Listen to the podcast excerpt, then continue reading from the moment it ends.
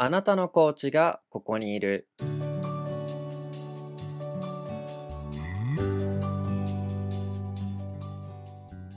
この番組はコーチの方をゲストにお迎えしてコーチングについてその方と一緒にお話をしていくラジオです。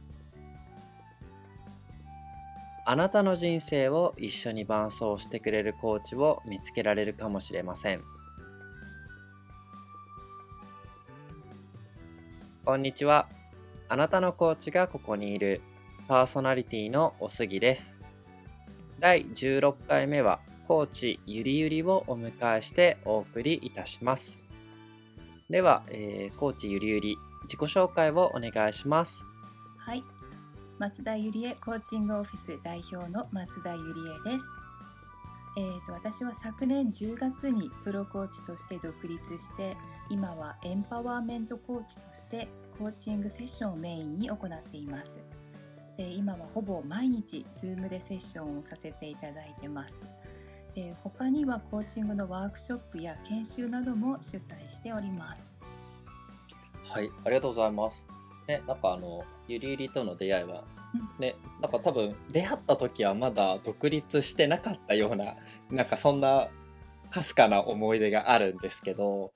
そんなそんな時期でしたかね。そんな時期だったような気がするんですね、なんかちょっとうろ覚えなんですけど、はい。なんかうん。ちょっとまあいきなりなんですけど独立しようと思った理由って何かあったんですか？あーえーとですね。うんと昨年の9月まであの外資系の製薬会社に勤めてたんですね。で、はいそこの、えー、と日本に2つ事業所がある会社だったんですけど日本のはい。事業所を1個に集約すると言われて、私が勤めていた山形、山形なんですけども事業所が閉鎖することになったんですね。あなるほど。そう、はい。なので全員退職っていうふうに言われて。えー、はいはいはいはでい転職するかっていう、まあ、ほぼみんな転職するんですがその時に私は転職っていう考えが全然浮かばなくてもうすでにコーチングをやっていたので、いう迷わず独立っていう決心決意というかもう自然に背中を押された感じですかね。なるほどなるほど、うん。あそういう経緯があったんですね。へえそっか。なんかそのまあそのなんだ事務所が閉鎖されるっていうのが決まる前からなんかうん。コーチングやってたのかなと思うんですけどはい。もともとそのうん。ゆりゆりのコーチングとの出会いっていつ頃でなんかどういうものだったんですか？えーとね、出会いはその外資系の製薬会社の人事部に勤めてたんですけどもうはい。2, 2年3年ぐらい前ですかね。その時にあのやっぱり人事部なのでいろんなこうグローバルの研修をいっぱいこう、ね、関わらせていただくんですけどその時に初めてコーチングっていうものに出会って、ではい。私その前があの英語講師を10年ぐらいかなしてたりずっとこう英語関はいはいはい。係の仕事をしてたので。うんティーチングがメインだったんですよ。でティーチングじゃなくてコーチングって何っていう衝撃ですよね。何が違うのって呼び方の違いぐらいにしか分かんなくて。でそこからこうググり始めたわけですよ。ほうほうう。そしたらなんかこうあのアドバイスや指導という形ではなくてその人のこう足りない部分を補うのではなくその人がこう本来持っている資質や可能性を引き出すという考え方にすごいなんか感動したというかえーそんなものがあるんだみたいな。そこですかね最初の出会いっていうのは。うん。へえあーじゃあなんかなんとなく、まあ、うん。コーチングっていう言葉をちょっと知ったとかなんか触れてでうん。その後ちょっと自分で調べたらなんだこれは。驚きとか 発見みたいなのがあってちょっとコーチングのちょっと扉開けてみようみたいな感じになったんですねそしたら。そうそうですねそこからこう講座とかね研修参加したりして、うんやっぱりこうクライアント体験もやっぱり大きくて、はいでそこでこういろんな気づきがあってこれはすごいと思って本格的に学び始めたのが、あのおすぎとの出会いの CTI ジャパンというコーチングスクールに本格的に通い始めた経緯ですね。なるほど。うん。なんかそこで本格的にまあ学ばれて、うん。実際コーチの活動をするっていうそこのなんか学んでいく過程で、うん。なんかもともと抱いていたコーチングの印象とかからうん。なんか変わったものとかそういうものがあったりしたらぜひ教えていただきたいなと思うんですけど何かあったりしますか？そうですねもともと抱いていた印象っていうのもその時にね初めてこう調べてググるぐらいなので全くコーチングに対して特に印象も持ってなかったんですよね。なるほどなるほど。そう だからその最初のなんか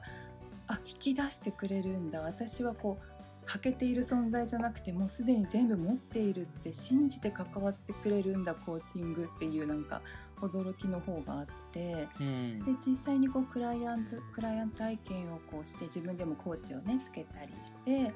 やった時にすごいこう救われたっていう思いがあったんですよね自分の中で。はいはいはいはい。なんかずっと私こうなんだろう人生に生きづらさを感じていたんですよ。はい。うんでも生きづらさを感じていることすら気づいてなかった。うん。うん、でなんかつい最近ねこう断捨離をしたんですよ。こうコロナのこう、ねでね、はいはいはい。家にいる時間も多くて、でちょっとこう久しぶりに見てないこう本棚とかを見たらこうなはい。んか。怒りを抑えるとか優しい人になるとか なんかへそうえ。自分を受け入れるとかそんなタイトルの本がいっぱい出てきてあ私なんかどれほどこう苦しんで葛藤してたんだろうっていうのをちょっと改めて気づいておかしくなっちゃったんですけどうん多分当時はすごいなんかこう苦しかったんですよね。でそれがこうコーチングによってこうひたすら自分とこう、ね、自己対話じゃないですかコーチングって。そうですね。はい、そうだと思います。うんそれをこうやり続けてこういろんな今まで気づかなかった自分の本当の思いとか願いに出会った時にすごい楽になって、ううんん、でその時に一番楽になったことなんですけど私、はい実はあのこう父両親も亡くしてるんですが両親へのこうなんていうの罪悪感特に母親に対してすごい罪悪感とかもう申し訳ない気持ちをずっと抱えて、母親は5年前に亡くなったんですね。で5年間、5年間でもないかコーチング始まるまでだから数年前まで本当に苦しくてでもう極端な話私が母親の命を短くした母親の命を終えたんだぐらいまでこう自分を追い込んでたんですね。うんうん、でそれがコーチングを出会ってこう自分と向き合う中で本当の母親の愛情とかすごい愛のあふれる人だったんだなっていうのに気がついたらこうなんだろう私がこう自分自身を傷つけてこうやって自分を責め続けることが母親への謝罪だと思い込んでずっと生きてたんですけどそれが。母親はそんなね自分の大切な娘が苦しむことを望んでいないってことにある時気がついたんですね。でなんかおなるあほどってなってあそうなんだ私は間違ってたじゃないけどこれは母親もこんなことは望んでいないって思った瞬間すごいすごい楽になったんですね。ううんん、そそこが一番衝撃的かな私のコーチングと出会って、うん、そこそこが多分あるから今プロコーチとしてなんだろう揺るぎなくやっていけるっていう気がしますね。ああ、そんなうんそんな経験があったんですね。そのコーチングのクライアント体験の中で。ありましたね。すごいなそうか。なんか、そうなんですよね。なんか、ゆりゆり今、すごい Facebook とかで Facebook ライブとか使いながら、動画でね、ご自身のそのコーチングについて発信したりとか、まあ、YouTube チャンネルも持ってたりっていうところで、なんか最近、すごい精力的に、なんか僕から見ると、はいあの、活動してるなって思っているんですね。。うんで、なんか、そこの、なんでしょうね、なんか原動力というか、うんなんかすごいなんかエネルギー持ったコーチみたいな感覚が僕の中にはあるんですけどうんうん。なんかそういうところってそのエネルギーってどういうところから出てきてるんですか？ああそうですね。やっぱりそのね配信したり動画配信特に顔出しなんかも絶対無理って思ってたんですけどやっぱり私がこうコーチングで本当に救われたと思っていてで同じようにちょっと生きづらさを感じていたり、なんとなく今のね人生にもっと充実感を持って過ごしていきたいって思ってる方とか多分大勢いらっしゃると思うんですね。そういう方を一人でも多くの方を笑顔にしたいっていう思いがあってただコーチングってあんまりこうまだ日本では普及していないじゃないですか。そうっすね。その方たちに少しでもやっぱりコーチングというものを知ってほしいっていうもうその思いだけですね 私の原動力は。はいはいはいはい。へえか。まあそうなんですよね。実はなんか 僕もコーチングってすごいいいなってまあすごいざっくりいいなって言っちゃうんですけど って思ってるんですけどやっぱりなんかコーチングを知らない方とかあとまあ実はコーチングって何って聞かれてもすごく説明するのが 実は難しかったりするものかなって。そうまあだからこの番組やってるってのもあるんですけど、なんか僕ももっと知ってほしいなっていうそういう思いがあるので、うん、ね、なんかもっと広まるといいなと僕も思ってます。うん、そのちょっとコーチングから離れちゃうかなと思うんですけど、うん、英語も教えられてた経験があるっていうところで、はい、でなんかそこって何でしょうね。なんか英語を教えるみたいなところってどういうふうな経緯でというか、うん、どういうような気持ちがあったんですかその時は？あうんどそうですね。私が私自身が英語がすごい好きでどどんなきっかけなのかわかんないんですけど、うん、小さい頃から本当に英語が好きでで,、まあ、でも家庭のご事情でねこう学生の頃は留学もできなかったんですけどずっとやっぱ夢を諦められなくて、はい、就職してから、こう自分でお金を貯めて留学したり海外で働いたりっていうことをしていてでちょっとですね、うん、でちょっと母親のその病気で私オーストラリアにいたことがあってでその時もちょっと母親一人暮らしだったんですけど、ちょっと病気で、うん、まあ、私はちょっと途中で帰ってくることになってでその後香港、うん、香港で働いてたんですけどその時もちょっとまたあの病気が再発して母親の病気が再発して戻ってくるっていうような形になったんですけど、まあ、それはもちろん、ね、私の選択なので全然後悔もないんですけどで戻ってきた時にどういう仕事をしようかって言った時にこうなんだろう目の前を見た時には私ができるのは英語しかないみたいな。結構消去法でしたね、その時は。で英語の仕事っていうのでで山形に住んでいたので、山形実家が山形なのでその時にやっぱ英語を使える仕事ってすごい限られていて、そこでそうですね選んだ道っていうのはありますね。うん、あなるほどな。あそういうことだったんですね。うんうんなんかまあ英語つながりじゃないんですけどご自身のそのコーチの肩書きっていうんですかね。その時にあのエンパワーメントって言うじゃないですかユリフィは。なんか、はい、そこにすごいなんかおすごいしかも英語英語で来るみたいなゆりゆりって僕は思ってたので なんかすごい心がこもってるというかなんかそこに熱い思いとかあるのかなってかって僕は思ってたんですけど、ね、なんかそのエンパワーメントのところってゆりゆりにとってどういう、うなんでしょうね。どういうものでどういうふうに捉えてるのかなっていうのをちょっと聞きたいんですけど。そうですね。なんかね皆さんコーチでねこう肩書きをつける時こうなんとかコーチってつけるんですよね。で私も悩んだんですけど、うん、そのそうですね、うん、エンパワーメントコーチ、はい、エンパワーメントってあんまりね実はあまり聞かないですよね。そうっすね、うん、なんかあの権限以上っていうなんかその辞書面でのことしか僕もあんまり知らないので。ねビジネス用語だとね本当に権限を与えるっていう方が印象強いんですけど、ね、こうもう一個の意味としてはなんかこう自信を与えるとか力をつけてあげるみたいな意味もあって、うん、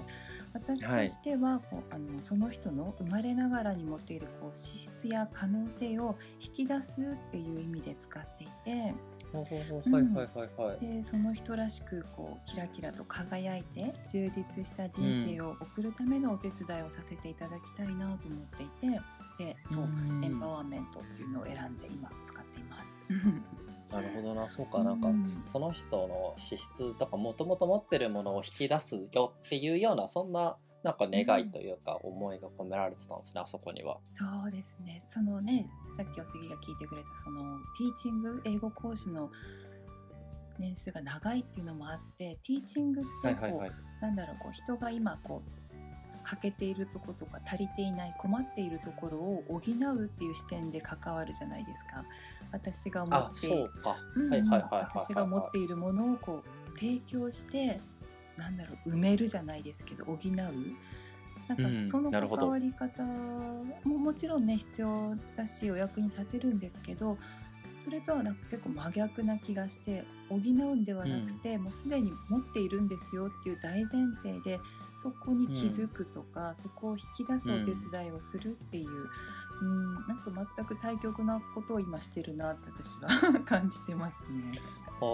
そうですよね、うん。なんか今のやってやっぱりティーチングって自分の持ってる知識とか経験とかを、その人がなんかまあ聞いてくれる人とかに話をしてうん。で話を聞いた人がなんかそこからなんか知識とか何かを肉付けして持って帰っていくみたいなそんなイメージがあるんですけどねうんコーチングはなんかもともと自分が持ってるけど気づいてないこととか、そううん。なんか見て見ぬふりしてたものとかが あらわになっていくみたいなそんな感じですもんね。そうですね。うん。ん。そう。だからなんかちょっと前に言ったなんか自分との対話ですコーチングはみたいなこと多分ゆりゆり言ったと思うんですけど、うんうん。なんかまさにそうだよなーってなんかうん。その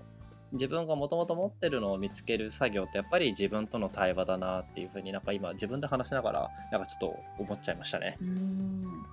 そうですよねなんかさっきのねお話で言うとその母親が亡くなった時にすごい私はこうはい自分を責め続けたんですね。でその時は周りの方とかね知人とかがこう私を気遣ってもうねお母さんそんな風に思ってないよとかもっとそんな自分を責めなくていいんだよってすごい優しい言葉をいっぱいかけていただいたんですね。でうんもちろんわかるんだけどでもその時は受け入れられなかったんですよ。それって自分のこう中から出た答えとか納得したものじゃなかったのでこう受け入れられなくてでそれが、ねうん。何年か経って自分の中からの気づきでああそうだって受け入れられたんですよ。なるほどな。はいはいはいはい、うわ。わかります、はいはいはい他の人にしてみうん。すごいればねわかります、言ったじゃんって多分思ってたと思う。んですけどかそうですよね。他の人からしたら言ってたやんってなりますねそれはね。そう。でもその経験があるからこう私がいくらアドバイスとか、ね、言っても本人が本当にこう自ら気づいた内発的なこううん。気づきとか学びでなければ、こう本当の行動っていうかアクションを起こせないのかなっていうのもあって、うん、それは今でも大切にしてますね。なので私がアドバイスではなくて私が気づいたことはそこにこう置かせてはいただくけどそれをどう取るどう扱うかはもう本当クライアントさん次第っていう風なスタンスは大切にしてるかな。うんそうですね。本当に。いやすごい今のなんかティーチングとコーチングがすごくなんか分かりやすいって言ったらあれなんですけど、うんなんかそんな例だなと思ってなんか僕もなんかちょっとうわうわって思ってなんかその例今度使いたいって思っちゃいましたね使ってください。ありがとうございます。そうですね。なんか、えっと、結構ここまでね、いろんな話をしてきたんですけど、はい。この、まあ、ゆりゆりの、まあ、コーチング、まあ、実際、あの、コーチングオフィスを持たれてやってると思うんですけど、はいそこにやっぱ興味があって、ゆりゆりのコーチングを受けてみたいなとか、なんかちょっと気になるから覗いてみたいなとか、ちょっと概要知りたいなとか思う方がいたときに、どうやってなんか、そのゆりゆりとコンタクトを取ればいいとか、紹介できるものがあれば、ぜひとも紹介していただきたいんですけど、はいありがとうございます。えー、と今あの松田ゆりえコーチングオフィスっていう公式サイトブログもありましてあとはねはい。さっき振っていただいた Facebook とか YouTube でもうん。最近配信しているので、そちらに、はい、アクセスしていただいてもう本当に気軽にコンタクト取っていただければ、はい嬉しく思います。わかりました。えっと、そうですね。そしたら、うんえっと、Facebook のアカウントと、あと、それと、まあ、YouTube のはいチャンネルですよね。で、それと、そのご自身の持ってるホームページはいのリンクうんは、このエピソードの概要欄に、えっと、貼っておこうと思うので、そこからぜひとも興味あればね、クリックしていただいて、覗いていただけたらなと思います。はいありがとうございます。本当になんかそのゆりゆりがなんかいろんななんですか Facebook 使ったり YouTube 使ったりホームページ持ってたりブログ書いてたりってなんかいろんななんでしょうねその発信の方法でやってるのでなんかすごいこれをね一つずつ見ていくだけでもゆりゆりってどんな人なのかなっていうのが 分かるのかなと思ってて。うん。そう。実は僕なんか大好きなのがあのうん。ブログ書かれてるじゃないですか。なんかあの、はいはい。なんかなんなんでなんかおお花のこととか結構書かれてたり写真こうね、あはいはい。お花の写真とか入れてたりするじゃないですか。だからなんか、なんかほんわかするというかなんかあったかいななんかに包まれてる感があるんですね あれ読んでる時って。あ、そうなんですね。ありがとうございます。そうそう。なので、うん。なんかお花とかも結構好きなのかなとか思いながらなんか読んでたんですけど。ね、なんかこうね来てくださるこう見てくださった方がやっぱりこうちょっとやっぱ安心安全な場所そこに来たらこう癒されるじゃないけどこうゆったりできるっていうか、こうちょっと鎧をね、あ脱いでもいいんだぐらいのそんな気持ちになっていただけたらっていう願いもちょっと、うん、ありますね。ああなるほどな。なんかそれで言うと本当にあのブログを読んでる時はなんかうん。なんでしょうね。なんかすごいなんか怠けてるとかそういう感じじゃなくてなんかリラックスできるなっていうかなんかふうんふっと読めるなみたいな感じなのでなんかゆりゆりらしさがそこにも出てんのかなとかって思ってます僕ああはり。がとうございます。うんえーとそうですね。なんか結構いろんな話をしてきたんですけど、はい。えーとですね、最後にはなっちゃうんですけど、ゆりゆりからこのリスナーの方へメッセージだったり、なんかもしくは他のことでも言い残したことがあったりちょっとこれだけは伝えておきたいなみたいななんかそんな言葉だったり思いがあれば、ぜひともここでねあのシェアしていただきたいんですけれどもお願いできますか？ありがとうございます。えっ、とですね、うんと多分コーチングって聞くとなんだろう、積極的に行動してこうどんどん自分を成長させていかないとっていうこうそんなアクティブなねイメージを抱く方も多いかもしれないんですけど、私はこう変わることだけが正解だとは思っていなくて。自分のねこう本当はどうしたいとか何を望んでいるのかこうそんなところから考え始めるのがいいのかなと思っていてでもしこう自分の心とこう対話した時に今の状態が自分にとって本当に心地よいって感じたらもちろんそこにとどまることも私はすごく良い選択だと思ってるんですね。なのでまずはこう気楽になんとなく気になったコーチとお話しするところから始めてあコーチングってこういうのなんだってこう体験してもらえると嬉しいなって思います。うん、でねいっぱいねあのこの番組にも参加したコーチの方とか本当にいろんなタイプのコーチの方がいるのでこうサンプルセッションとかを受けてみてちょっとお話ししてみたいなって思ったら是非、うん、気軽にチャレンジしてほしいなと思ってます。ありがとうございます。そうですね。なんか今おっしゃってた中で印象的だったのが、うん。なんかやっぱコーチング受ける人はなんかちょっと意識が高い。なんかそんな そんな印象を持ってる人もいるんだなっていうのはちょっと話を聞いてて思ったんですけどね。でもぜまあもちろんそういう方も受けたらすごい それはそれでなんか効果があると思うんですけどそうじゃない人にとってもうん。なんかね話すだけでも自分の振り返りとか内省につながったりしますしうん。それこそ多分今まで出てくださったコーチはうん。皆さん素晴らしい人たちなのでうん。そのどっちにもあの意識高い。もう僕はこういう目標があってこれに達成したいんですみたいな人のコーチングもできれば、うん。そうじゃないなんかちょっとなんでしょうね。なんか悶々としてるような人って言う 言うんですかね、のコーチングっていうのも全然皆さん素晴らしい人たちにできる人たちなのでなんかうん。自分なんてとかって思わずにね、うん。なんか気軽になんか申し込みっていうか気軽になんか連絡欲しいですよね僕たち。そうですよね。うん、本当に軽い気持ちでうん。フラッと、フラッと連絡してみましたみたいな、そんな感じで全然ハードル高くないものなので、はいそうですねありがとうございます。はい。えー、とそれでは、えー、と第16回目ですね今回は、えー、とコーチゆりゆりをお迎えしてお送りした回になります。えー、と最後まで聞いてくださってありがとうございました。